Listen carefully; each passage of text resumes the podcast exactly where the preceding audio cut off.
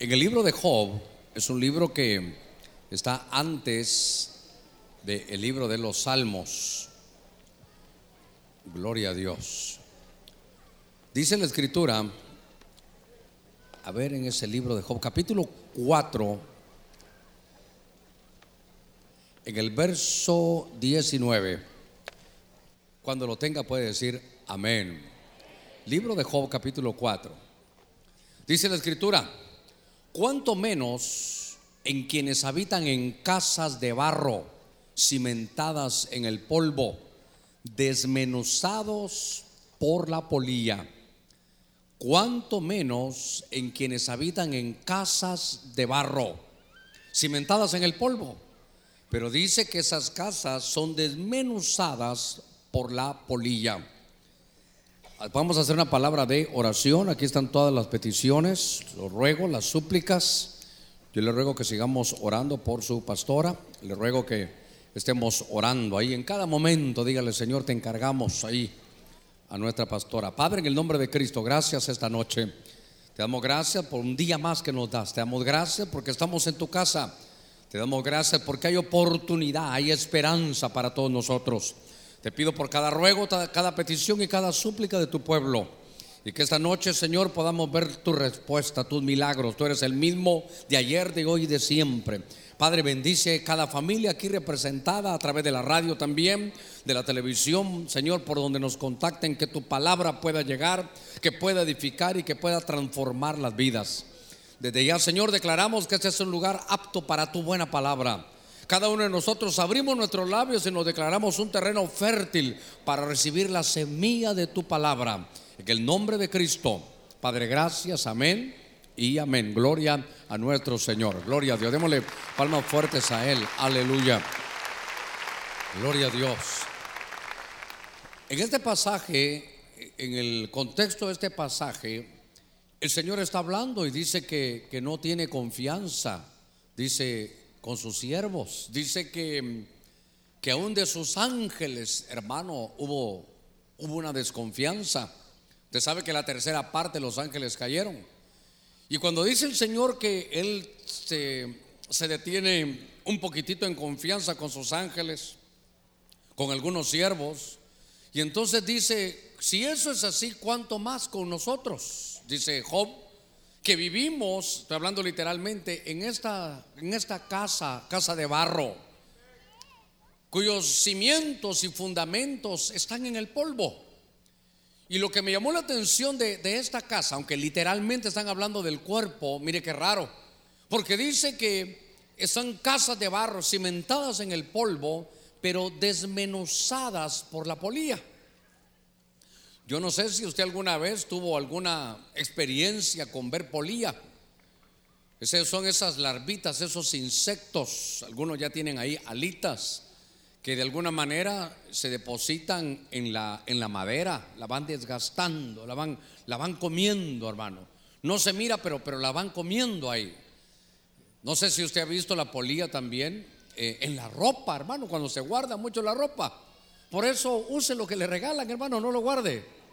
Pero use toda la ropa y la que ya la tiene por ahí, hermano, mejor si está en buen estado, tráigala, regálela. Porque a veces tenemos nuestra ropa ahí que es en el cajón de la fe, ¿verdad? Porque tenemos pantalones talla 32 cuando teníamos 18 años. Yo creo que ni con elástico ya nos van a dar, hermano, ¿verdad? Entonces, eh, también en la polilla, yo recuerdo que cuando llegaba allá con mis abuelos, mi abuelo se llamaba Mardoqueo. Entonces, cuando yo abría su, su usted sabe, su guardarropa, sus roperos, decían ellos, ¿verdad? Usaban la ropa, obviamente. Se abría y había un, un olor raro. Yo siempre me quedé con eso, hermano. Hasta que un día, no voy a pensar que estaba robando, pero, pero metí la mano en un saco y había un, hermano, una pelotita blanca. Y dije yo, es un chicle, es un dulce. Pero cuando me lo acerqué, olía diferente. Y mi abuelo me dijo, cuidado, haces algo. Eso no es dulce, eso es veneno, me dijo. Entonces después le pregunté, mi hijo, eso se llama, no sé si lo digo bien, pero creo que se llamaba naftalina. Naftalina, ¿verdad? Que era para evitar que esa, ¿cómo? Neftalina. Bueno, aquí en Honduras, neftalina. Allá en Guatemala, naftalina. Allá en Estados Unidos, naftalina. bueno, ahí lo vamos a buscar. Si dice naftalina, yo te invito a un café. Y si dice naftalina, tú me invitas a dos. Entonces ahí estaba la nefta naftalina, para no pelearnos.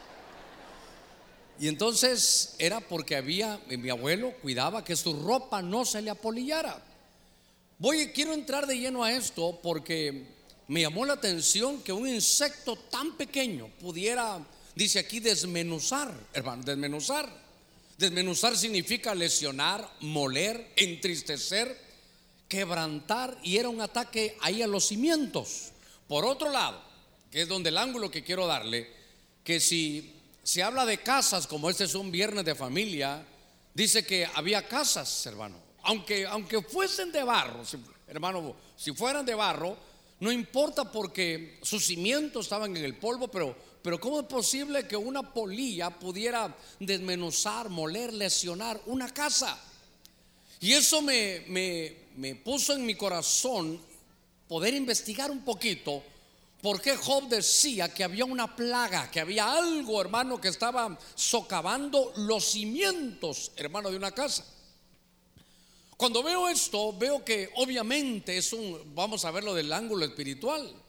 Porque por eso le digo, mírenlo literalmente, está hablando de un cuerpo, un cuerpo humano. Pero ¿cómo una polilla va a desmenuzar un cuerpo humano? Hay algo que, no está claro. Si lo vemos simbólicamente como un hogar, Obviamente no puede ser una polía literal la que desgaste, desmenuce, eh, pueda herir los cimientos, hermano, de una casa. Seguramente que es algo espiritual, hermano, es algo espiritual. Y hoy tenemos que ver cómo exterminamos esa, esa plaga de la polilla. Porque eso, eso puede desmenuzar. Fíjese que agarraba los cimientos de un hogar, los cimientos de la casa, estaban hablando ahí. Y eso me hace recordar un poquitito cómo empieza el enemigo a socavar, hermano. Fíjese que eh, cuando se ven algunos programas y le enseñan a uno, cuando hay que botar un edificio, cuando se, va a derribar un edificio, ellos lo que hacen, los entendidos, creo que se llama implosión, que en lugar de estallar, lo que hace es que se cae todo, pero como para adentro no es una explosión, sino es una implosión. Y lo que hacen es que ponen dinamita en los cimientos. La ponen conectada de tal manera que cuando eso se dinamita, se viene abajo. Como, ¿sabe cómo? Como los ángeles de Dios hicieron con las murallas de Jericó. Las murallas de Jericó no cayeron, hermano, así. Las, murallas de Jericó se, se hundieron, a plomo cayeron. Los ángeles socavaron los cimientos. Pero aquí vemos que cuando se abre la polilla, algo sucede en los cimientos de los hogares. Y eso sabe cómo es. Es como el hogar de Lot, del justo Lot. De Lot que, que conocía, que estuvo como hijo, hermano, dijéramos espiritual de Abraham, que estuvo bajo los pies del hombre de la fe, que es el que se le llama el padre de la fe. Pero usted sabe que se fue a vivir a otro lugar, se fue a vivir a Sodoma, se fue a vivir ahí en esos, en esos lugares. Y de pronto esos, eh, como que una, una plaga espiritual empezó a socavar los, los cimientos de la casa. De tal manera que eh, aprovecharon, hermano, el yugo desigual. De tal manera que él sabía que de que se fue, ahí no había conocimiento de Dios. Que lo que sus hijos iban a enfrentar, hermano, era, era yugo desigual. Empezaron a socavarse algunos puntos que tal vez tenemos que tomar notas si no llegó ya la polía, porque entonces hay que llamar a un exterminador de polías. Como hoy estamos entre exterminador y hablando hasta en inglés, un terminator, hermano. Un exterminator, dijeran por allá de, de la polía. Porque, ¿cómo empiezan a socavar los, los cimientos? ¿Cómo sabe qué? Como padres de familia empezamos a permitirnos algunas libertades, entre comillas, que, que terminan siendo libertinajes. Recuerdo hace muchos años, muchos años, hermano, estuvimos una vigilia, yo le contaba a usted, y de pronto estamos platicando y no sé por qué le pregunté, mira, ¿y, tus hijos dónde están? Entonces me dijo, no, pastor, eh, yo los pasé dejando a una fiesta y los voy a pasar recogiendo cuando yo salga la vigilia. Le dije, pero, pero ¿qué edad tienen tus hijos? Me dijo 15, 16 años. Tú tienes la potestad sobre ellos. Y usted me dijo, no, como usted dice que si no han nacido de nuevo no se puede forzar. Le dije, no, pero tú no viste todo el mensaje, no lo puedes forzar, pero están, están bajo tu supervisión, tú decides si lo haces o no. Entonces daba permisiones, hermano. Y, la, niña se fue a dormir a otra casa. ¿Cuánto tiempo lleva allá? Se fue a dormir tres días allá. Y empezamos a abrir, nos están socavando, hermano, los, cimientos. Después suceden cosas terribles, hermano, eh, en las redes sociales, usted sabe, se abre cualquier cosa. Y entonces, en lugar de cerrar, se abren y eso empieza a socavar. Es un ataque espiritual de esta de esta como plaga que llega a atacar los cimientos. Entonces me di a la tarea, venga conmigo, quiero entrar de lleno a esto, porque empecé a buscar, hermano, los ataques que habían en la, en la Biblia sobre algo que es tan pequeño. Por eso la Biblia dice, hermano, que las pequeñas zorras echan a perder el viñedo. Son las cosas pequeñas, hermano. La polilla es tan pequeña, pero empieza a comer, a comer a comer. La madera, hasta algunas frutas, hermano, los, los vestidos, y empieza a dañar, mire, los cimientos, hermano, de una casa. Ya que estamos en el libro de Job, venga conmigo un poquitito, venga conmigo al capítulo, capítulo 13, adelantémonos un poquitito, que en ese capítulo de Job dice, dice, y él como cosa podrida se deshace cual vestido raído, dice esta versión de polilla. Quiere decir que lo que, lo que está atacando aquí la polilla, hermano, es, es, un, es un manto, es un vestido, es, es una, ¿sabe qué? Por el ángulo que estamos viéndolo aquí, es que ataca las coberturas, los mantos. Yo le contaba cómo llegué al, al ropero de mi abuelo, ahí estaban todos sus sacos. Y de pronto tenía ahí un, exterminador de polillas, algo que, que ahuyentaba. Porque entonces empezaba a comer, hermano, la, la lana, empezaba despacio, hermano, si es, es un insecto muy pequeño, pero son varios y empiezan a, comer y no se dan cuenta porque es algo tan pequeño. Pero note que aquí lo que había era un ataque de polilla, era una plaga, pero era a los mantos, a los vestidos. Yo lo fui a buscar y es la palabra beged. Y esa palabra beged, por ejemplo, son los mantos, la, ropa que usó, por ejemplo, Naamán. ¿Se, se recuerda cuánto hemos hablado de Naamán? ¿Cómo se dio cuenta alguien de que, de que tenía problemas Naamán él? Lo que él guardaba. Era aquella mujer que cuando lavó los mantos, lavó la ropa, le dijo, hey, aquí hay un problema. Aquí el manto, la cobertura, estoy hablando, hermano, a nivel de familia, el problema estaba ahí en el manto. Y ella dijo, bueno, podemos hacer algo. Ese era, hermano, el, obviamente que la plaga que tenía era una, una lepra. Pero me llamó la atención que lo que había era una soberbia tan grande. ¿Cómo la polilla llegó y empezó a comerse, hermano, a, las coberturas de, los hogares? Pero claro, en Naamán lo que refleja es que su problema era la soberbia. Solo de que quedé un pincelazo aquí. Una vez estábamos platicando, hermano, en otro país con un hermano que me, me dijo, pastor, ya que usted vino a predicar aquí, regáleme cinco minutos. Pero eran cinco minutos como de hule, hermano, porque se fue como dos horas.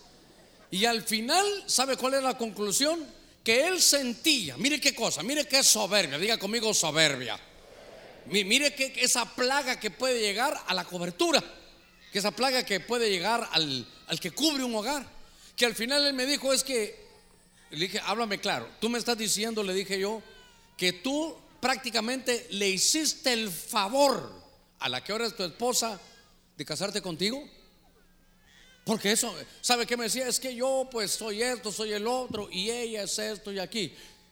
No me lo dijo tan directo, pero, pero me dio a entender, pastor, míreme, un 85, me he cuidado toda la vida. Y mire, mi esposa me estaba diciendo, yo soy guapo y ella es fea. Después me dijo, fíjese pastor, qué cosa, yo al final terminé, me gradué y ella, mire, entonces le dije, bueno, tengámonos un ratito, lo estoy resumiendo. ¿Qué me estás diciendo? Que ella no es agradecida. A ver, ¿por qué? Porque él no se animaba como decirme, es que mire qué gran joya la que soy yo. Mire qué cosa. Fuera cómico si no fuera trágico que algunos naamanes que no vienen los días, hermano, viernes, se quedaron en su casa porque lo están apolillando, hermano. Porque la polía era aquí la soberbia, Naamán. Él decía, hermano, que él pensaba, el soberbio piensa que, que él es más que los que están en la casa. Y entonces le hizo el favor de casarse con la señora. Y entonces le exige a la señora, la trata como que fuera, hermano, su, su sirvienta. Porque él considera en su soberbia que él es más que ella. Entonces, ¿sabe qué? Ya se, ay, pastor, yo no sé si alguien le vino a contar así en mi caso. No, entonces usted se casó con una polilla, con un polillo. Porque eso es lo que está sucediendo ahí. Mire, mire, esa palabra beged, que es la, el vestido, porque aquí dice, en ese verso dice, cual vestido raído ahí de, de polilla. Esa palabra de ese manto, ¿sabe cuál era? Era la túnica que llevaba José. Y entonces recuerde que José trabajaba para Potifar. Usted todos conocemos la historia. Y entonces lo que tenía es que la polía lo que quería era, hermano, el saco. Pero, pero mire a doña Polía, porque esa era la polía de Potifar.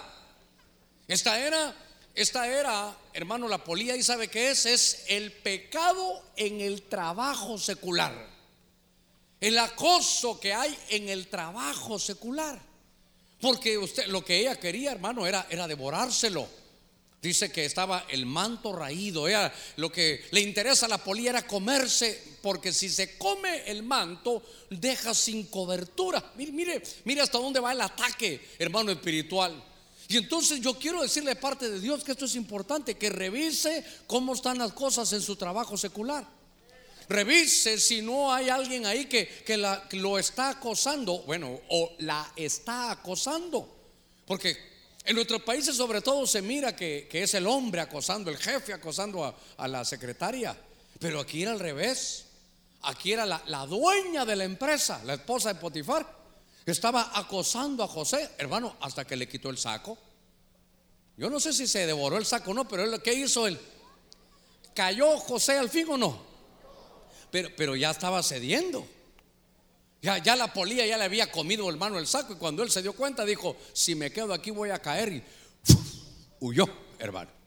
Y ella, entonces la polilla dijo, miren, aquí tengo ese, este saco, este hombre hizo esto y el otro. Pero lo que yo quiero decirle es que hay ataque a los hogares, hermano, ¿en donde Como, como aquí te fortaleces, aquí el enemigo que el Señor reprenda sabe que aquí te fortaleces en fe, que aquí te llenas del fuego de Dios, que aquí hacen los pactos con el Señor. Entonces te va y te ataca ya, hermano, en tu trabajo. Ahí está aquella polía que te llega a la oficina así todos los días. Y tú te tomas el café y dices, Padre del cielo, ayúdame, Señor. Y ella llega y le dice, ¿sabes qué? Me gustas por prohibido, cristiano. Que perdone tu señora, casi le canta, ¿verdad? Entonces, aquí nos reímos, pero usted se estará riendo y el hermano Germán sabe de estos libros. A mí se me hace que alguien le vino a contar aquí. Entonces podemos, hermano, mire, tanto es que el ataque al, manto es que esa palabra beged, que es, hermano, el, el, manto, esa túnica, es la que llevaba Jacob cuando lo fueron a, cuando pidió la bendición. Entonces, con esa cobertura el padre dijo, mm, tienes este manto, sí, huele bien, te voy a bendecir. Era una cobertura de bendición. Y como el enemigo sabe que nosotros somos prosperados por la palabra, sabe que hay un manto de prosperidad, sabe que hay un manto, hermano, donde Dios nos bendice, va y quiere, mire, trastornar, que no te, hermano, que no te llegue esa plaga. Y si la plaga ya llegó, por eso hay que, hay que exterminarla. Yo, yo estaba, hermano, leyendo algunos pasajes, se me llamaba la atención esto, porque en el mismo libro de Job, adelántese conmigo, solo que esta es una versión que es la versión textual. Fíjese que, mire cómo lo estaban los, los ataques a cada lugar. Capítulo 27, en el verso 18. Yo quiero mostrarle todos los ataques que pude ver, hermano, que este lo que quieren es derrumbarlo. Lo que quieren es, hermano, que, que usted no obtenga su bendición. Desde ahorita lo que el enemigo ha querido es que usted no forme parte del renuevo. Lo están, lo están atacando. Fíjese que esta versión textual dice, no sé si usted lo tenga así, pero me llamó la atención esta versión que dice, construirá su casa como la polilla o como enramada de, guarda.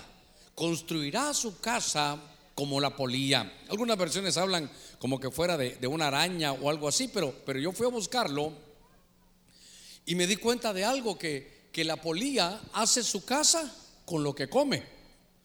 La polilla agarra, por ejemplo, le, gusta, y mire qué cosa, búsquelo usted, le gusta la lana.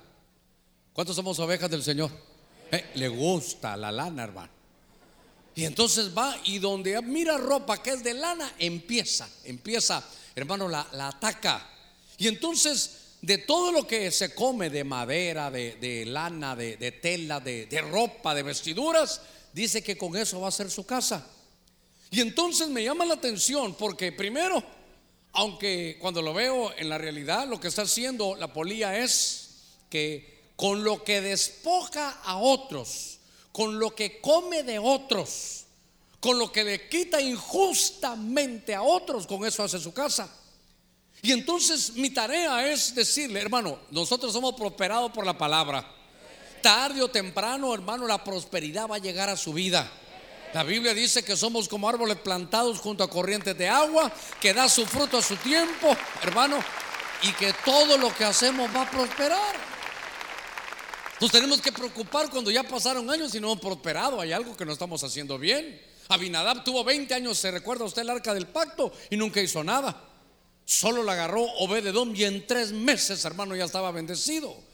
Por eso amamos la bendición y la bendición viene para nosotros. Ahora, aquí hay alguien, hermano, que está edificando su casa y eso es lindo. ¿Para qué venimos aquí a edificar nuestros hogares?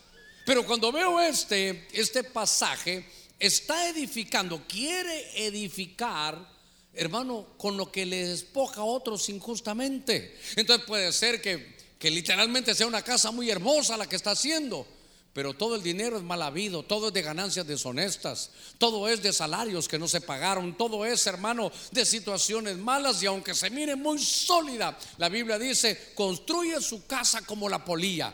Una casa de la polilla, hermano, de un soplido se va. Aunque se mire físicamente bien, hay algo que no camina, hay algo que, ha manchado. Por eso yo quiero insistirle a usted, porque esto es muy importante.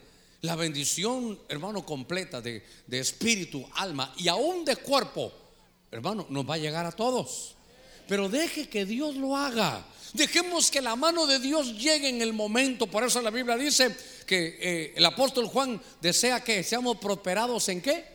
En todo, en todo. Diga conmigo, prosperados en todo. Pero como prospera tu alma, cuidado con la codicia, cuidado con el con no esperar el momento de Dios, cuidado con meterte a negocios ilícitos, cuidado con hacer alianzas que son prohibidas, porque lo que vayas a hacer dice aquí, cuidado como la polía, porque la polía cree que su casa, hermano, está fuerte. Fíjese que encontré una versión. Y en esa versión me llamó la atención porque cuando se habla de eso, eh, aunque se mire sólido físicamente, espiritualmente, hermano, es material muy débil. Pero esa versión, una versión que encontré decía eh, que esa casa que se hizo con ganancias deshonestas, dice que resiste más una tela de araña, que va a resistir más una casa de paja que una casa que se edifica con, con material que injustamente, que ilícitamente, hermano, se consiguió. Yo sé que Dios, hermano, nos va a dar casa propia a todos. ¿Usted lo cree? ¿Usted lo cree? Hermano, Dios, Dios lo va a hacer. Si usted se atreve a soñar en eso, Dios lo va a hacer. Al final es tarea. Yo no sé cómo Dios lo va a hacer, pero, pero le va a dar esto, hermano. Mire, nuestros sistemas todavía, digo todavía porque, porque sé que algo va a suceder, hermano, en nuestro país y las cosas van a cambiar. Porque no, no es posible que por eso todos hermanos se van a otros países, por eso todos quieren ir allá, porque allá, pues, si usted está bien y está legal, le dan hermano unos créditos por, por 20 años y, la, letra es poca, usted saca su carro del año y la letra es, es muy poquita, si usted es un, buen pagador, hermano, es, una, es otro tipo de, economía. Pero yo sé que esto, esto va a llegar, pero mientras no llegue, Dios se va a encargar. lo que nosotros no podamos manejar, lo maneja Dios. Y entonces vemos aquí que dice, cuidado, porque la polía edifica ilícitamente. Entonces, cuidado si te llega algo que, es injusto y todo, que este mensaje, hermano, te haga, te haga esperar. Fíjese que hace como unos 20 años ya, se acercó un hermano de aquí de la iglesia, me dijo, pastor, mire, le ofrezco una casa que es de lo mejor. Mire, esta casa tiene esto, tiene el otro. Y yo le digo, ¿y por qué pensaste en mí? Porque usted es mi pastor. Yo quiero, yo cuando vi esto, la oportunidad, le dije, mire, pastor, le ofrezco esta casa. Y entonces em, fuimos a verla, hermano, hace como 20 años, una casa hermosa, pero, pero así una casa realmente hermosa, grande, que cualquiera hermano dice una, era una casa que todos hubiéramos podido decir que estaba calidad. Y yo dije, bueno, esta calidad. Pero entonces ya estábamos haciendo los arreglos, los papeles para ir con el banco. Y le pregunté, y cuéntame, hay algo que no te he preguntado. ¿Tú cómo te enteraste de esta casa? Ah, es que me dijo, eh, un familiar trabaja en el banco. Y entonces esta casa ya no la pudieron seguir pagando los que la construyeron. Entonces el banco se las quitó y yo le pregunté qué pasó. Es que tuvieron una enfermedad, gastaron en esto, en otro y ya no pudieron hacerlo. Y entonces ya, ya yo ya me sentí incómodo, hace como 20 años de eso. Muy, muy incómodo. Y entonces, mira, le dije, mejor detengamos el proceso. Pastor, una oportunidad como esta no la va a encontrar de nuevo. Y había algo que, no, me, no me. Le dije, mira, voy a esperar. Dice, Señor, hay algo que no me da paz. Y de pronto, hermano, leyendo en la escritura, no recuerdo el verso, pero es un verso que aparece en los profetas menores. Dice que no te apoderes de los bienes de la persona que cayó en un infortunio. Si alguien tiene Reina Valera actualizada y busca infortunio, ahí creo que, ahí, la, va a hallar o, la versión de las Américas. Cuando yo vi ese texto, hermano, ya me dije, mira, gracias. Pastor, mire la oportunidad. Esta casa la están dando casi que, casi que a la mitad de su precio. Mire las facilidades. Y le dije, mira, lo tremendo es que el Señor me habló. Aquí dice que no tome algo del que está, hermano, listo, pero es causado por el infortunio. Entonces, cuando yo veo esto, digo, hermano, ¿hasta dónde? Mire, ¿cuántas decisiones se deben de tomar? Porque yo sé que al final la, la, prosperidad que no nos va a hacer daño, la riqueza que no nos va a dañar, es la que viene de Dios, la que la mano de Dios te da en su momento adecuado. Por eso debes de tener paciencia porque Dios, hermano, lo va a hacer. Esta es una, una plaga tremenda, hermano. Esta es una plaga terrible. Es una, una plaga que cuando yo vi como una, un insecto ¿Cómo una plaga, hermano, va, a poder destruir una casa? Y es que ese es el trabajo del enemigo. Insisto que el Señor lo reprenda, porque es, eh, no, es que se va a evidenciar rápido. Hermano, ¿alguna librera en su casa se apolió? Nunca, no, pastor, no, yo solo tengo madera eh, cara de cedro y caoba traída allá de, de Irán, allá en Siria, pastor. Usted, hermano, yo me compré unas libreras hace algún tiempo.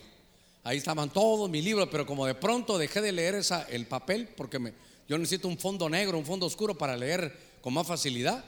Hermano, un día fui a revisar aquí a mi Biblia y cuando fui a hacer, hermano, a sacarla ya en el fondo, tronó una parte de la madera atrás. Dije, voy a moverla. Y ahí se miraba todo bien, pero cuando puse el dedo, se fue para atrás, hermano. Apoliada estaba el Hermano, ya, ya la madera y se miraba linda la librera. Si yo no toco duro la pared, se miraba hasta brillosita, linda, hermano. Pero un toquecito con el dedo y se, y se hundió. Porque ya la polilla, hermano, había llegado.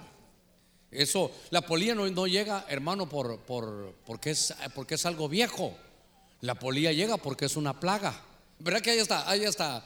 A cosas que se dicen que cuando uno ya está llegando a viejo, dice que ya, hermano, uno dice gloria a Dios y cuando se mueve ahí quedó tirada la polilla de todo lo que se ha comido. Pero no es cierto, no es cierto. Mire, nada cayó. Bueno, es para que es para que no se me duerma. Cuando veo estos ataques, hermanos, son, son ataques de una, de una plaga espiritual. Pero mire, yo no sé, a medida que vayamos pasando, lo que sí les sé decir es que la vamos a exterminar, hermano, esta noche. Que hoy a qué venimos, mire, cuando le pregunten, ¿y el culto de hoy cómo estuvo? El pastor llegó fumigando esta noche. El pastor llegó fumigando las casas, fumigando lo espiritual, para que toda plaga del enemigo sea reprendida, sea quitada, hermano, y que no vaya a devorar lo que Dios nos ha dado. Démosle palmas fuertes a nuestro Señor. Gloria a Dios. Gloria al Señor. Ahora, esta me llamó la atención porque, porque conlleva muchas cosas. En el Salmo, venga esto, Salmo 39. En el Salmo 39, hermano, en el verso, verso 10, usted sabe los salmos los escribe hermano David. Y en este Salmo 39, verso 10, cuando lo tenga, dice amén. A ah, búsquelo, búsquelo. Le un tiempecito. Aquí tengo un vasito de agua para darle tiempo a usted que busque el Salmo 39. Salmos está después de Job, ahí pegaditos están, son vecinos, ahí cerquita lo tiene.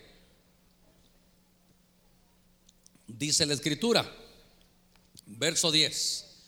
Quita de mí, me llamó la atención esto, que no dice la plaga. ¿Cómo dice su versión? Dice, quita de mí tu plaga. Por la dureza de tu mano estoy pereciendo. Verso 11.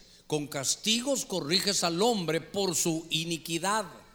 Como la polilla consumes lo que es más precioso para él. Ciertamente todo hombre es un soplo.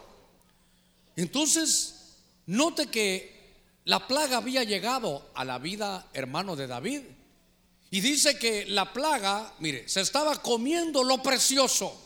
Cuando dice lo precioso es lo de valor, lo que él más amaba, se estaba comiendo, dice la escritura, estaba leyendo que decía sus placeres. Mire, mire lo que hace. Si la, la polilla te quita el placer, hermano, te, te va a dejar con insatisfacción. La polilla lo que puede hacer, sabe que también es quitarte, hermano, el gozo de la vida. Pregúntale que está en la par suya, ¿te gozas la vida? Si no le contestó, ya está polillado.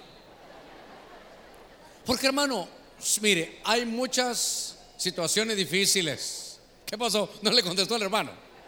Vuelve, vuelve a preguntarle, ¿te gozas la vida? Ah, bueno. Y hoy sí le contestó. ¿Qué le dijo? Más o menos, voy, voy por ahí. Entonces yo creo que hay que sacudir el saco. Llévese naftalina o neftalina. O naftalin. Bueno. Ahí lo que tienen Google, vayan a preguntarle, Google todo lo sabe, si es nafta o es nefta. Bueno, ahí, ahí nos arreglamos. Si al final del culto el hermano dice, pastor, no se vaya, aquí hay dos cafés para usted, es que le gané. Y si se me queda viendo y me dice, usted me debe, pastor, ahí le mando el café yo.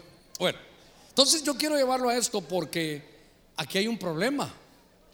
En ese Salmo 39, David, hermano, le dice, Señor, ¿sabes qué? Tu plaga, tú, eso, ahí tu mano está metida.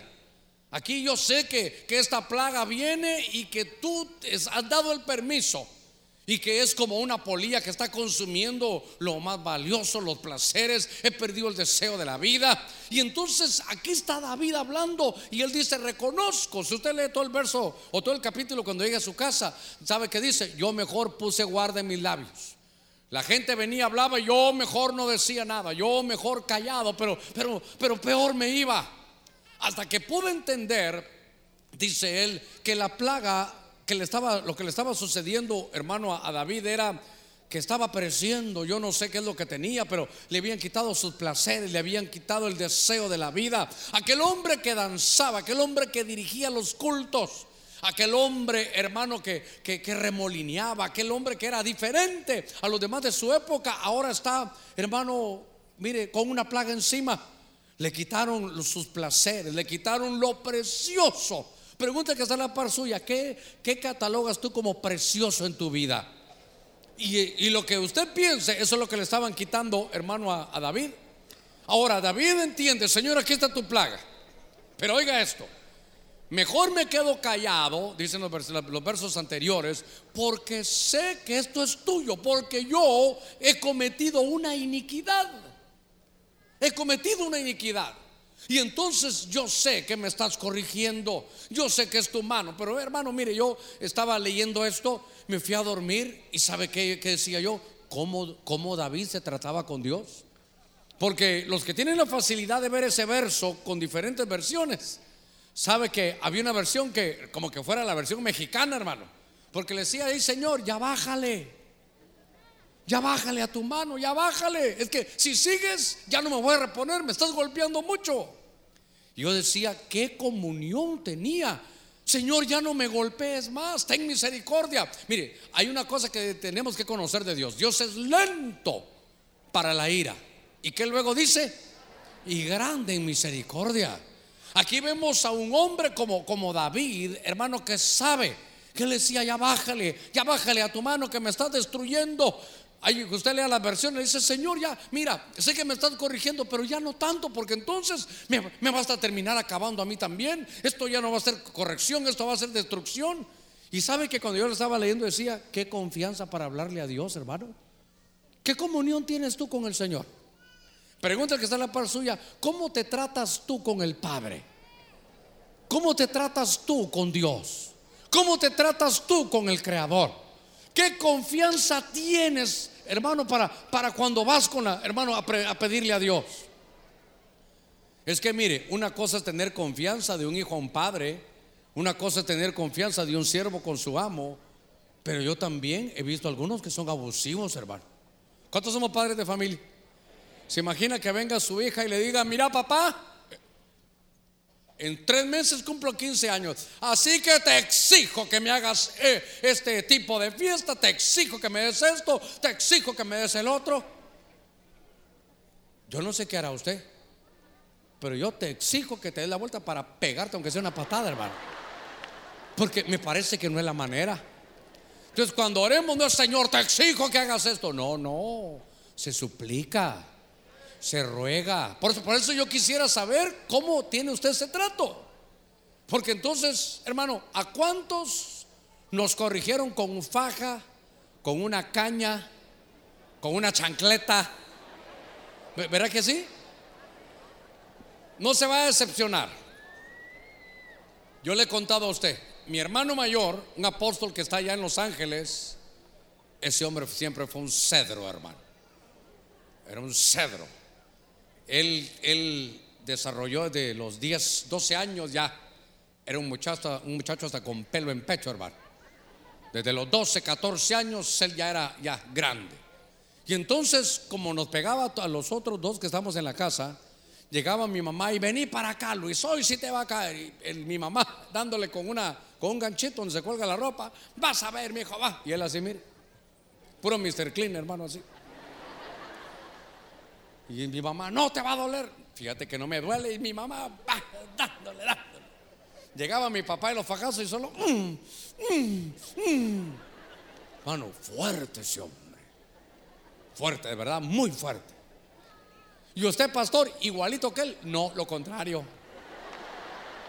Mi papá me decía, vení para acá. No, papito, no, por favor. ¿Por qué, papá? ¿Sabe qué me decía mi papá? ¿Ya te viste las caras que haces? No, papá, no, no, no, no. Fíjese que mi papá sacaba el, cincho, ¿eh?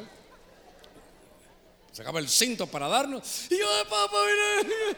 Mira, me dice mi papá, ni una lágrima hay. Solo lo que estás haciendo son casi así que peor por chillón. Y ahí va, hermano. Pero yo sí, hermano, prefería. Yo era machito, pero chillón, hermano. Entonces yo sí, no, papá, por favor, no, no, no, no, no. Entonces, yo no sé si usted es un cedro o es un chillonazo como su pastor.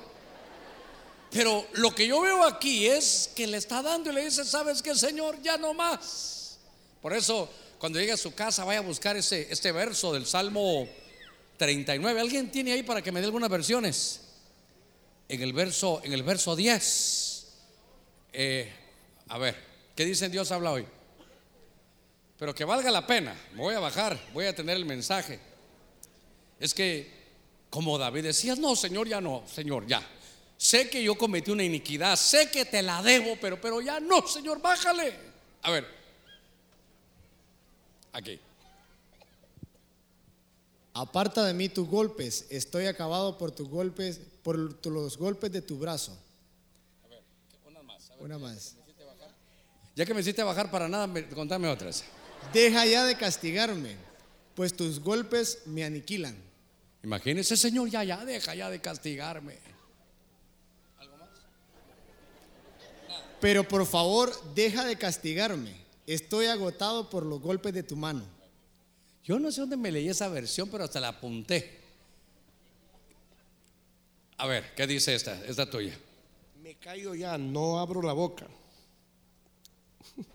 Pues eres tú el que actúas. Para nada me llamaste tampoco, para nada me llamaste. Ay, Dios mío. Bueno, lo vamos a perdonar en la próxima Santa Cena. Lo que me llama la atención que David le dice, Señor, bájale ya, es que me estás destruyendo. Entonces, lo que yo quiero llevarlo es que la corrección de Dios era fuerte. Pero por eso yo quiero que usted sepa cómo David conocía al Señor. Él dice, yo me voy a quedar callado, como decía el hermano, me tapo la boca porque sé que la debo. Pero entonces de pronto, creo que era el Salmo 103, donde dice, alma mía, ¿se recuerda? Alma mía que dice, bendice a Jehová. Alma mía, bendice a Jehová, porque Él es el que perdona todos tus pecados. Él es el que perdona. ¿Por qué no lo buscan? Hoy sí, ahí no vamos a fallar. En el Salmo 103 dice, Él es el que perdona tus iniquidades. Él es el que perdona tus iniquidades. ¿Y sabe qué? Es el Dios del renuevo porque dice, de tal manera que me permites renovarme como el águila. ¿Sí? Pero que diga tus iniquidades. Ok, a ver qué dice. Bendice alma mía al Señor y no olvide ninguno de sus beneficios. Él es el que perdona todas tus iniquidades, el que sana todas tus enfermedades, el que te rescata de la fosa tu vida, el que te corona de bondad y compasión, el que colma tu, tu año de bienes para que tu juventud se renueve como las águilas.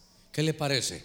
Entonces, démosle palmas fuertes al Señor, gloria a Dios. Entonces, mire, para todo, para todo hay solución en el Evangelio, si por, si por eso es buenas nuevas. A ver, ¿cuántos alguna vez hemos fallado? La iglesia de los fallones, ¿verdad que todos hemos fallado? ¿A cuántos el pecado todavía nos alcanza? A todos. Entonces, mire, hay transgresión, hay pecado. Pero David reconoce que de pronto Dios permitió por una iniquidad. Por eso me gustó la, la comunión que decías, Señor, bájale, bájale, porque ya, mira, yo no sé qué, qué opinión tengas de mí, pero tú piensas que yo soy un cedro, yo soy como el hermano Germán, soy chillón, ya no más. Yo, hermano, yo no sé si usted, usted entiende fácil o entiende que hay que darle duro. Porque yo solo miraba a mi papá que venía y decía, Dios santo, hoy sí. Fíjese que había en aquellos días, éramos tres, tres hermanos, Hugo, Paco y Luis, diría alguien, ¿verdad? Pero uno de mis hermanos se llamaba Luis, el más grande, y entonces eran cinco panes para cada uno. Entonces mi hermano, como era el más grande, él se comía los suyos y en la cena, cuidado que no le daba pan a él. Pero ya se había comido sus cinco panes. Y entonces una noche, hermano llegó y se había comido los cinco panes. Y cuando yo tenía los míos que había guardado para la cena, entonces me agarró dos panecillos, hermano. Y entonces agarré una botella de salsa de tomate. Y le dije, devolvémelo o te doy un botellazo. Entonces agarró el pan, le metió así huevito y frijol y se lo comió así de en dos mordidas. Yo no sé qué me pasó. Pero cuando sentí la furia, se me va soltando la botella y ¡fum! le tiro la botella. Le rompo un párpado, lo asusté. Y entonces llegaron mis papás, lo llevaron, le pusieron unos puntos en el párpado. Y cuando llega mi papá y mi mamá, Germán, vení para acá. Yo dije, a ver qué, ¿verdad? Qué bueno que te defendiste, qué, qué bueno que te defendiste. Y entonces cuando yo vi que venían, vení para acá, me escondí, me puse otros dos pantalones en lo que podía. Pero ya sabe mi papá. Vení para acá, ya me agarró. Ponete ahí. Bajate el pantalón. Uno. Bajate el otro. Dos. Bajate el otro. Y, hermano. Es cuando yo ya lloraba. Ni me habían dado, ya estaba llorando. Lo que yo quiero llevarle es que usted entienda que usted tiene un Padre en el cielo que tenemos un Padre en los cielos. Y ese Padre nos enseña, ese Padre nos corrige, ese Padre nos disciplina. Dice que al que Él ama lo disciplina y al que toma por hijo, dice que lo azota. Por favor, yo sé que usted ha aplaudido. ¿Cuántos decimos gloria a Dios? Pero dice la Biblia en Hebreos que al que Él ama lo disciplina y al que toma por hijo lo azota. ¿Cuántos somos hijos de Dios? Ah, bueno, qué bueno. Ya sabe que de pronto vienen correcciones. Pero entonces David dice, Señor, esta plaga que está viniendo, yo me quedo callado porque sé que la debo. Pero por eso me voy al Salmo 103 y le dice, salves que alma mía, yo conozco a ese Dios grande. Aquel día en el Salmo anterior, del 39, yo le dije, Señor, ya mucho me estás destruyendo. Y él fue lento para la ira, grande misericordia. Confesé mi pecado, me aparté y de pronto vino de nuevo la bendición. Fui renovado como el águila. Démosle palmas fuertes a nuestro Señor. Gloria a Dios. ¿Cómo conocía a David? ¿Qué tratos tenía David, hermano? Qué lindo por decirle al Señor, mira, sé que la fregué, sí, Señor, pero, pero Señor, ya me, vas a destruir. Por eso me gusta esa versión, bájale. Dije yo, esa es la versión mexicana, hermano. Bájale, Señor, que me estás destruyendo. Entonces, cuando, cuando él se dio cuenta que había una, una plaga, hermano, Dice la versión que, que le consumía lo precioso, los placeres, la belleza. Y recuerdo que una vez hubo un problema. Había una plaga sobre el pueblo. ¿Y sabe qué dijo David? Señor, aquí entre tú y yo. Que dice David, qué tremendo hermano. ¿Sabes qué, Señor? El que cometió el error, dice David, ese fui yo. ¿Qué tienen que ver las ovejas?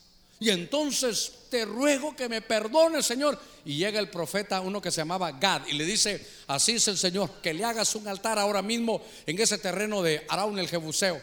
Que usted conoce la historia, llega hermano ahí, David le dice a ese hombre, a ese Jebuseo, le dice, ¿sabes qué?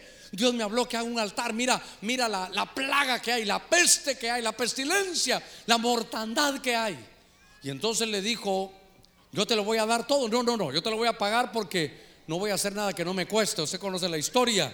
Y entonces dice que siguió el consejo, hizo el altar, levantó una ofrenda y se apagó la plaga. Hermano, qué poder el de una ofrenda. No va a pensar que ahorita vamos a pasar recogiendo ofrenda. Porque la mayor ofrenda que usted puede dar es decirle, Señor, más que otra cosa te voy a dar mi vida. Más que otra cosa me voy a ofrendar. Yo mismo me voy a subir al altar porque necesito que detengas, Señor, esta plaga que de pronto ha venido aquí a la casa. Démosle palmas fuertes a nuestro Señor. Grande es el bendito Él. Entonces, mire ve cómo se erradicaban, hermano, esas, plagas. Venga conmigo al, Nuevo Testamento. En el Evangelio de, de Mateo, en el capítulo 6, yo quiero llevarlo a, las palabras de nuestro Señor.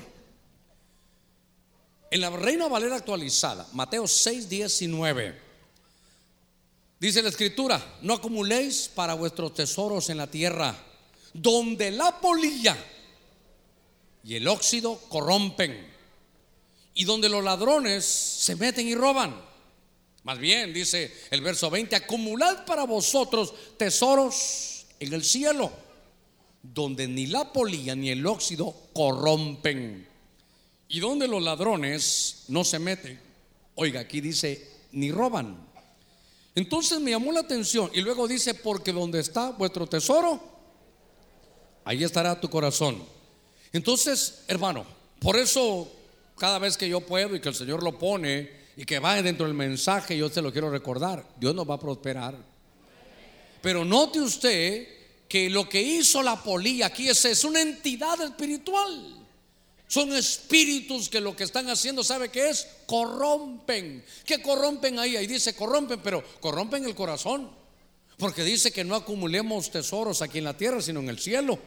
Y entonces yo estaba viendo esto porque está acumulando tesoros. Mira, mire todo lo que hace. Dice que primero, hermano, cuando estábamos hablando de los cimientos, desmenuza cimientos. Dice que pudre las coberturas, que hace edificaciones prohibidas, que consume lo precioso y ahora corrompe el corazón.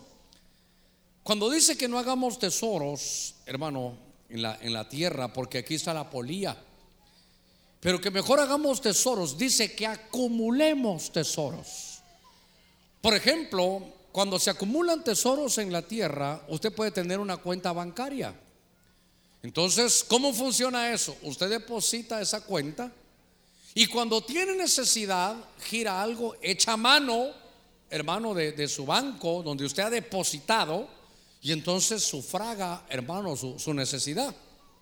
De la misma manera, tenemos que hacer depósitos, pero en el cielo. Porque entonces hay momentos que requerimos. Y entonces lo que hay que hacer es echar mano de lo que hemos guardado, de lo que hemos acumulado, de esos tesoros para poder, hermano, sufragar nuestras necesidades. Muy bien. Lo que le estoy tratando de decir es, alguna vez de casualidad, usted giró un cheque y como que era de hule porque rebotó. Era canguro porque se fue para otro lado, hermano, porque no era seguro. ¿Alguna vez su cuenta se ha quedado vacía? Hermano, es terrible. Una vez yo estaba, hermano, di un cheque y nunca me había pasado eso y me dijeron que no tenía fondos. Yo dije, pero ¿qué pasó? ¿Cómo no tenía fondos? Y no he depositado. ¿Qué si el depósito lo hicimos, cuando lo mandé a hacer, lo hicieron a otra cuenta y se volvió un lío? Pero yo no sabía que no había. Entonces, si tú no has depositado, el banco te dice, no, no le puedo dar lo que usted, usted está echando mano al banco, pero no ha depositado, Señor. Entonces, solo que lo que quiero llevarlo es esta analogía. Que si no hemos hecho depósitos allá arriba, Señor, dame esto. Y entonces el ángel le dice, ya lo revisé, hijo, pero ¿de dónde? ¿De dónde tela si no hay araña? ¿De dónde te voy a dar? Por eso, mire, ¿Cuántos le pedimos perdón al Señor, hermano, muchas veces? Mira que Señor, perdóname, perdóname, Dios mío. Perdóname, Señor. Y entonces el Señor va, uno, uno está echando mano del perdón. Y entonces está el ángel allá que le revisa su cuenta, su ejecutivo de cuenta bancaria celestial que usted tiene. Y dice, a ver, a ver si tiene. No, Señor, no tiene. ¿Cómo que no tiene fondo? No, porque mira qué terrible.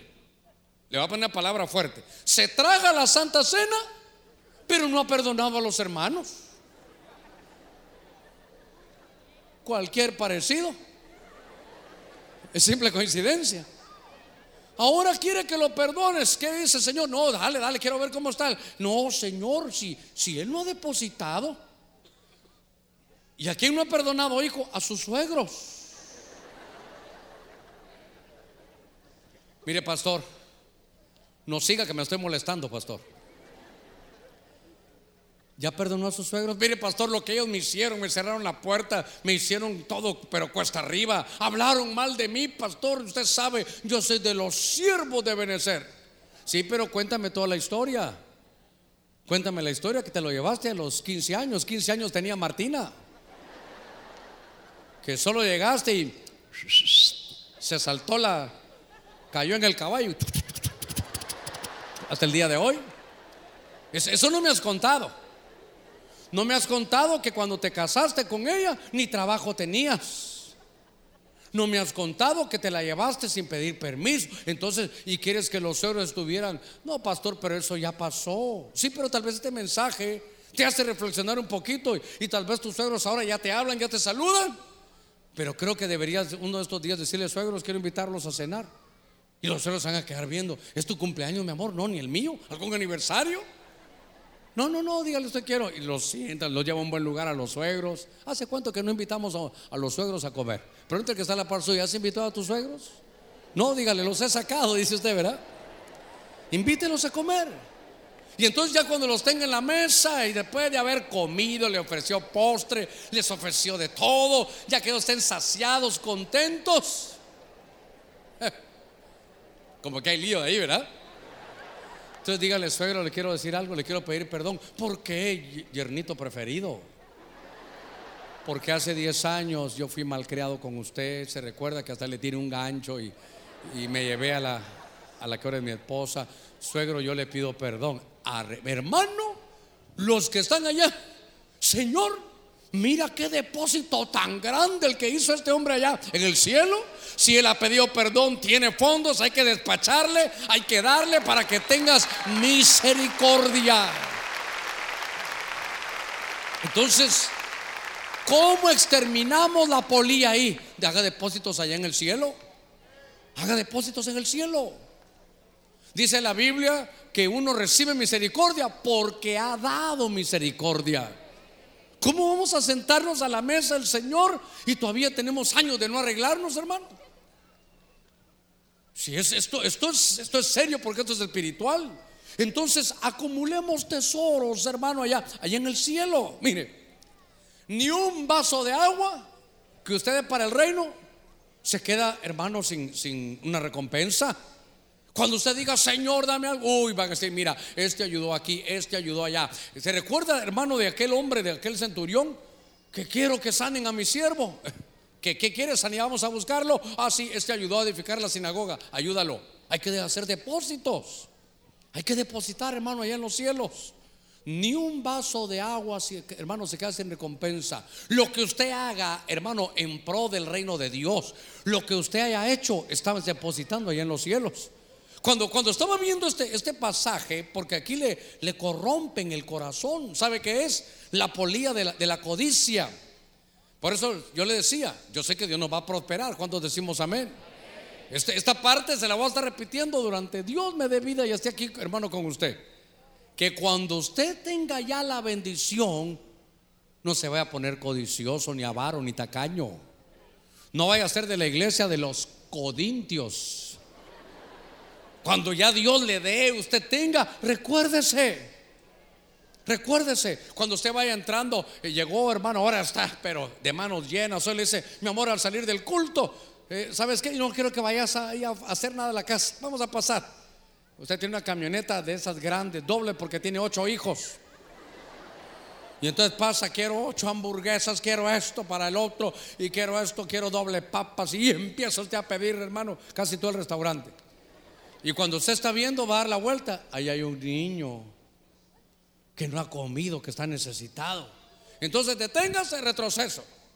Y dígale, eran ocho, más nosotros dos diez. ¿Sabe qué? Me hizo falta un combo. Y pide un combo igualito que el de sus hijos. Nada de dar sobras, igualito al de sus hijos. Y se detiene y le dice, mira, esto es para ti. Ahí está sembrando.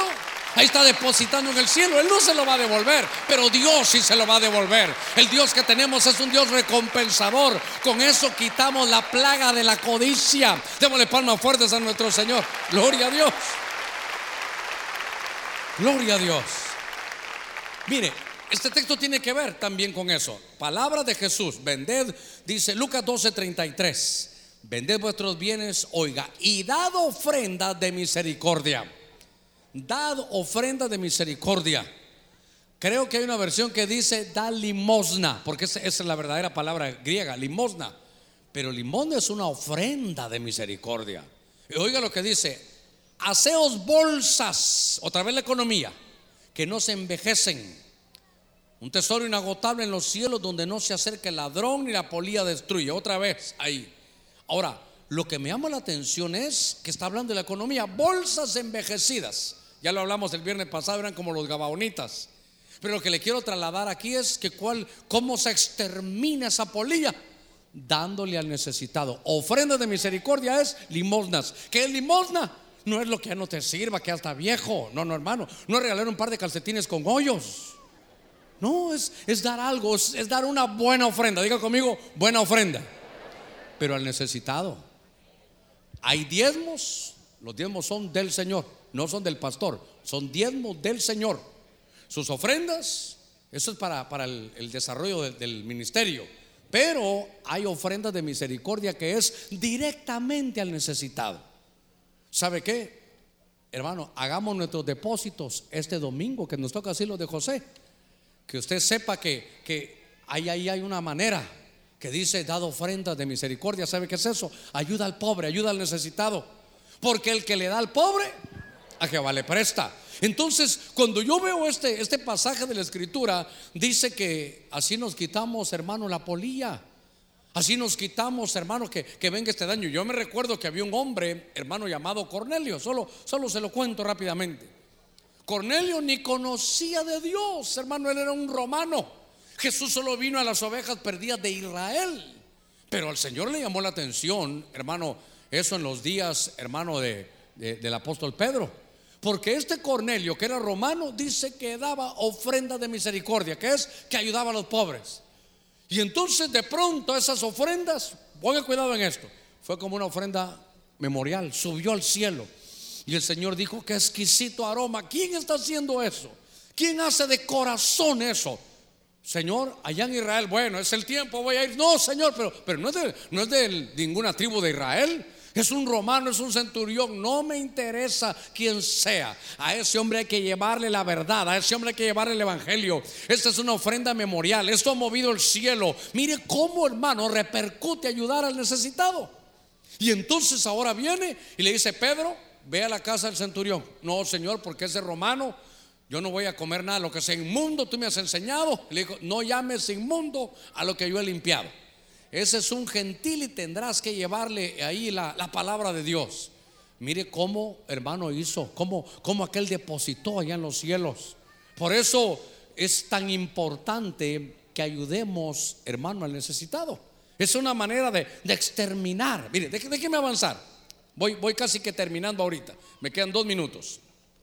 Dos versos más y nos vamos. Dice Santiago 5.1. Vamos pues ahora oh ricos, llorad y aullad por las miserias que vienen sobre vosotros, vuestras riquezas se han podrido y vuestras ropas están comidas de polilla. Entonces, al fin, ¿qué quedamos? ¿Cuántos quieren ser ricos delante de Dios? Ah, porque poquito, yo sí, yo sí, claro, claro que sí. Y no solo, hermano, estoy hablando de riqueza material nada más, ricos en fe, ricos en misericordia, ricos en buenas obras. Esa es la iglesia del Señor, una iglesia de riqueza. Y la riqueza espiritual finalmente, hermano, va a llegar a todo, como dijo Juan, y va a llegar aún a lo material. Pero el punto para mí es, yo siempre he pensado que Santiago era un pastor de una iglesia como, como de ricos. Usted los mira, porque le dice, hey, ¿qué pasa? Que cuando estamos todos sentados entra alguien ahí que, que tal vez no tiene tanto dinero y no le hacen caso. Ah, pero ya los vi, dijo Santiago. Solo entra un hombre importante que tiene un puesto ahí que es que sale en los periódicos y trae un anillo de oro y rápido, por favor, siéntense aquí. Diría mi abuela, interés, ¿cuánto vales? Ahí sí, eso no está bueno que lo hagan, no hagan acepción de personas. Y entonces me parece que Santiago tenía ese problema con una congregación que eran ricos materialmente. Pero el problema no es ser rico, porque Abraham, el padre de la fe, era un hombre rico. Nuestro Dios es un Dios rico en misericordia. Entonces cuando veo esto, hermano, me doy cuenta que lo que está pasando aquí es que en los versos siguientes, estos son, ¿sabe qué? Son ricos pero defraudadores. Porque en los versos siguientes dice, pero habéis despojado a los trabajadores clama el jornal de los obreros, porque los habéis defraudado. Ellos han trabajado, han recogido tus cosechas, ellos sembraron y ahora les has defraudado su sueldo. Entonces, mire hermano, si eso no es codicia, avaricia. Por eso, hermano, Dios nos, a, Dios nos va a hacer a muchos de ustedes que tengan fe, los va a hacer empresarios. La Biblia dice en Deuteronomio 12 que vamos a tener empresas. Pero estos son principios para que a usted le vaya bien. Mire a dónde llega ya la codicia y la avaricia. Es ahora tengo bastante, quiero ganancias y más. Eso está bien, pero no a costa de no pagarle el sueldo a, las personas. Esos son defraudadores, dice una versión, que defraudaron los salarios y clama el jornal de los obreros y entonces aquella riqueza les dice, ustedes que siendo ricos han defraudado el salario de la gente, ahora dice llorad una vez, dice aquí, aullad por las miserias que vienen, porque le llegó la polilla de la defraudación. Yo, quiero terminar. Le voy a contar que cuando yo estaba estudiando esto, voy a, en lo que los hermanos de la alabanza suben, pero me llamó la atención algo. En el verso que yo menos esperaba, Nehemías capítulo 10, verso 20, si quiere que ni lo busque, porque solo tiene tres palabras. Tal vez lo sacan ahí en la, en la, pantalla. Todo esto nació aquí. Pues a mí me gusta mencionarlo hasta el final. Aquí nació. Y aquí nació el término. Porque Nehemías 10:20 dice Magpías, Mesulam, Esir. Magpías, Mesulam y Esir. Oiga esto. Voy a, voy a terminar. Cuando fui a revisar esa palabra, estaba leyendo, estos, estos son parte de un listado que hay. Regáleme unos, minutitos, quiero ver cómo estamos con la hora. Perfecto. Regáleme unos minutitos. Aquí en Nehemías 10 hay un listado de un montón, era imposible ponerlos a todos. Sí, saber cuántos, cuántas ah, páginas se hubieran llevado, pero ponían a los jefes de las casas paternas. Y en Nehemías 10:20, hermano, aparece Magpías. Déjeme que le diga un poquitito dónde quiero llevarlo. Lo que sucede ahí es que estos, cuando usted llega a su casa lee Nehemías 10, es un listado de un montón de, de gente. ¿Quiénes eran ellos? Los que habían regresado después de 70 años de cautiverio en Babilonia. Habían regresado, ellos tal vez se fueron niños, otros tal vez nacieron en Babilonia, pero estaban regresando a su tierra. Era como un renuevo, eran el renuevo hermano que estaban llegando a reedificar. Lo que me llamó la atención es, oiga esto, que cuando ellos llegan dicen que nunca nos vuelva a faltar esto. Dios nos exilió, nos sacó de nuestra tierra. Dios, el poderoso, como le dimos la espalda, entonces Él también envió una plaga que eran los babilónicos y nos destruyeron. Y entonces, oiga esto, cuando veo Magpías, tiene es la palabra H4047 de un diccionario donde están lo que significa cada nombre.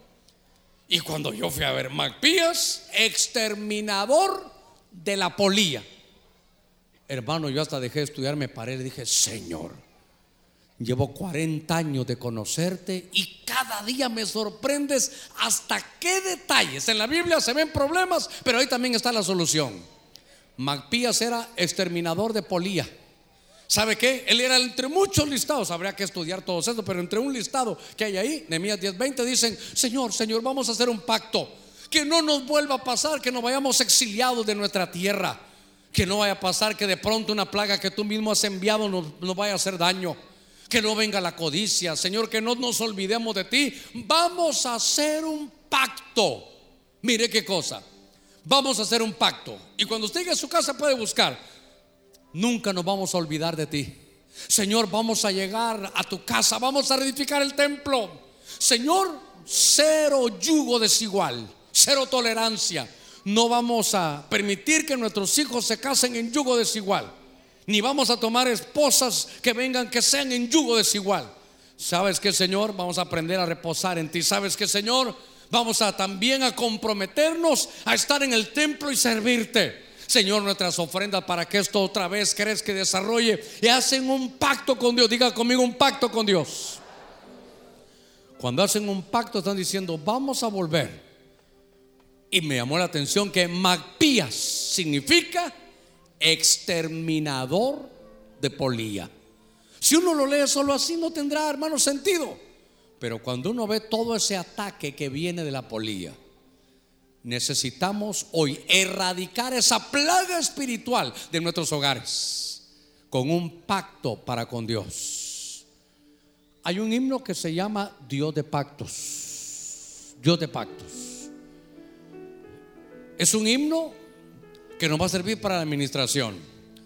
Yo no sé lo que usted esté viviendo. Si lo está viviendo, esta es la manera de salir. Pastor, pero fue culpa mía como David. No importa, el Señor es lento para la ira y grande misericordia. Él es el que perdona nuestros pecados y nuestras iniquidades. Usted sabe lo que está viviendo. Usted sabe los ataques aún en su trabajo secular. Usted conoce que le están, como la polilla está llegando a, ahí a destruirle los cimientos de su casa. Usted sabe cómo hay ataque a nuestros muchachos, a nuestros hijos. Usted sabe cuántas cosas han venido, hermanos, sobre nosotros. Usted sabe lo que está viviendo en su casa. Usted tal vez sabe que está a punto de tropezar ahí en el trabajo y hoy Dios le dice, ¿sabes qué? Hay que exterminar la, la polilla. Dios de pactos. Cuando el pueblo de Dios regresó, dijo, sí Señor, nos vamos a comprometer, vamos a hacer un pacto contigo. Y entre los que estaban en el pacto estaba Magpías, exterminador de la polía. Si uno lo ve literalmente, no le vas a sacar mucho a eso, vas a pensar que el problema está en tus muebles. El que lo lee, Dios le bendiga. El que lo lee sin, hermanos, sin ojos espirituales, va a pensar que hay que poner naftalina. El que lo lee por encima, no se va a dar cuenta que está siendo atacado, que hay una plaga espiritual y que son cosas pequeñas, cosas pequeñas que de pronto te están permitiendo. Cosas pequeñas que de pronto en la familia se están permitiendo. Y que por fuera tú no lo ves, pero te están devorando. ¿Cuántos padres de familia como cobertura están devorándote? Porque tú eres cobertura. Te quieren devorar tu bendición. Porque será el Beged de Jacob te quieren devorar en tu trabajo, que tanto te ha costado, tienes una posición y vas para arriba y el enemigo te mandó un acoso. Hay un acoso ahí, solo tú lo sabes. Pero hoy Dios lo saca a luz para decirte, es una plaga. Yo quiero ayudarte, yo quiero bendecirte. De acuerdo a lo que usted esté viviendo, hoy Dios nos trajo a exterminar esa plaga. Si usted siente que Dios le habló, le voy a rogar que nos pongamos de pie en estos últimos minutos. Si usted cree que Dios te ha salido al encuentro y te ha hablado, venga Cristo. Si hay alguien que no conoce a Jesús, le ruego que donde esté corra y venga Cristo. Si sabes que te están destruyendo los cimientos de tu casa, que te están a punto de destruir, que te saquen del trabajo porque te está proponiendo una aventura prohibida. Si eres soltero va a ser fornicación, pero si eres casado será adulterio.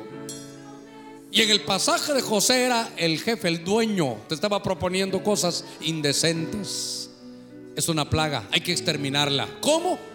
Haciendo un pacto con Dios, diciéndole, Señor, yo te voy a buscar, yo te voy a servir. Yo voy a hacer, yo voy a depositar, Señor, perdona y arriba, voy a, Señor, dar por tu reino, voy a integrarme en tu reino. Voy a hacer cosas que no he hecho por tu reino. Voy a acumular tesoros en los cielos para poder echar mano. Por eso Pablo le decía a Timoteo, echa mano de la vida eterna. Padre, gracias, Padre, gracias. A medida que el Espíritu te esté tocando, ven, ven, ven, ven, erradica, extermina esa polilla, extermina esa plaga espiritual que te quiere derrumbar a ti, que te quiere derrumbar a tu casa, que quiere derrumbar a tus hijos, que quiere quitarte tu prosperidad. Ven, ven, rápidamente. Corra, corra. Corra buscando del Señor. Corre esta noche. En el nombre de Cristo. No te precipites en recibir cosas deshonestas. Ven, ven. En el nombre de Cristo. Cuida tu corazón. Que no te corrompe el corazón. Bolsas envejecidas. Si tu economía está atacada por esa plaga, ven, ven, ven hoy. Corre donde está. Cinco minutos para que venga y luego oramos. Si hay alguien que se quiera reconciliar, venga. Si hay alguien, hermano, que necesita ponerse delante de Dios, venga. Extermina esa plaga. Extermínala. Magpías. El pacto de Magpías. En el nombre de Cristo. Unos minutitos tenemos. Corra, corra. Si usted se quiere reconciliar, venga. Si usted se había apartado, venga. Si la polilla le había comido su devoción, regrese, pronto regrese. No espere que lo destruyan, porque no se ve, pero por dentro te están comiendo. No se ve, pero por dentro te están destruyendo. En el nombre de Cristo. Oh, venga, venga, venga, rápido, corra. En tres minutos vamos a orar. En el nombre de Jesús. Si alguien va a recibir cobertura, también venga rápidamente aquí al frente. Si va a recibir cobertura el ministerio, rápidamente aquí queremos orar por usted. Hoy vamos a exterminar esa plaga con un pacto Señor, buscarlo de todo corazón, volver a servirle, hacer algo por el reino, a honrarlo, a honrar a nuestro Señor. El pueblo había tenido muchos años fuera y por eso dijeron vamos a firmar un pacto. Dios de pactos. Por tu gracia estoy. Unos minutos para que pase rápidamente. En el nombre de Jesús. Dios de pacto. La gloria es para ti, mi Dios. Respalda, respalda. Mira la decisión de cada uno para que se extermine toda plaga espiritual a través de la radio, a través de la televisión.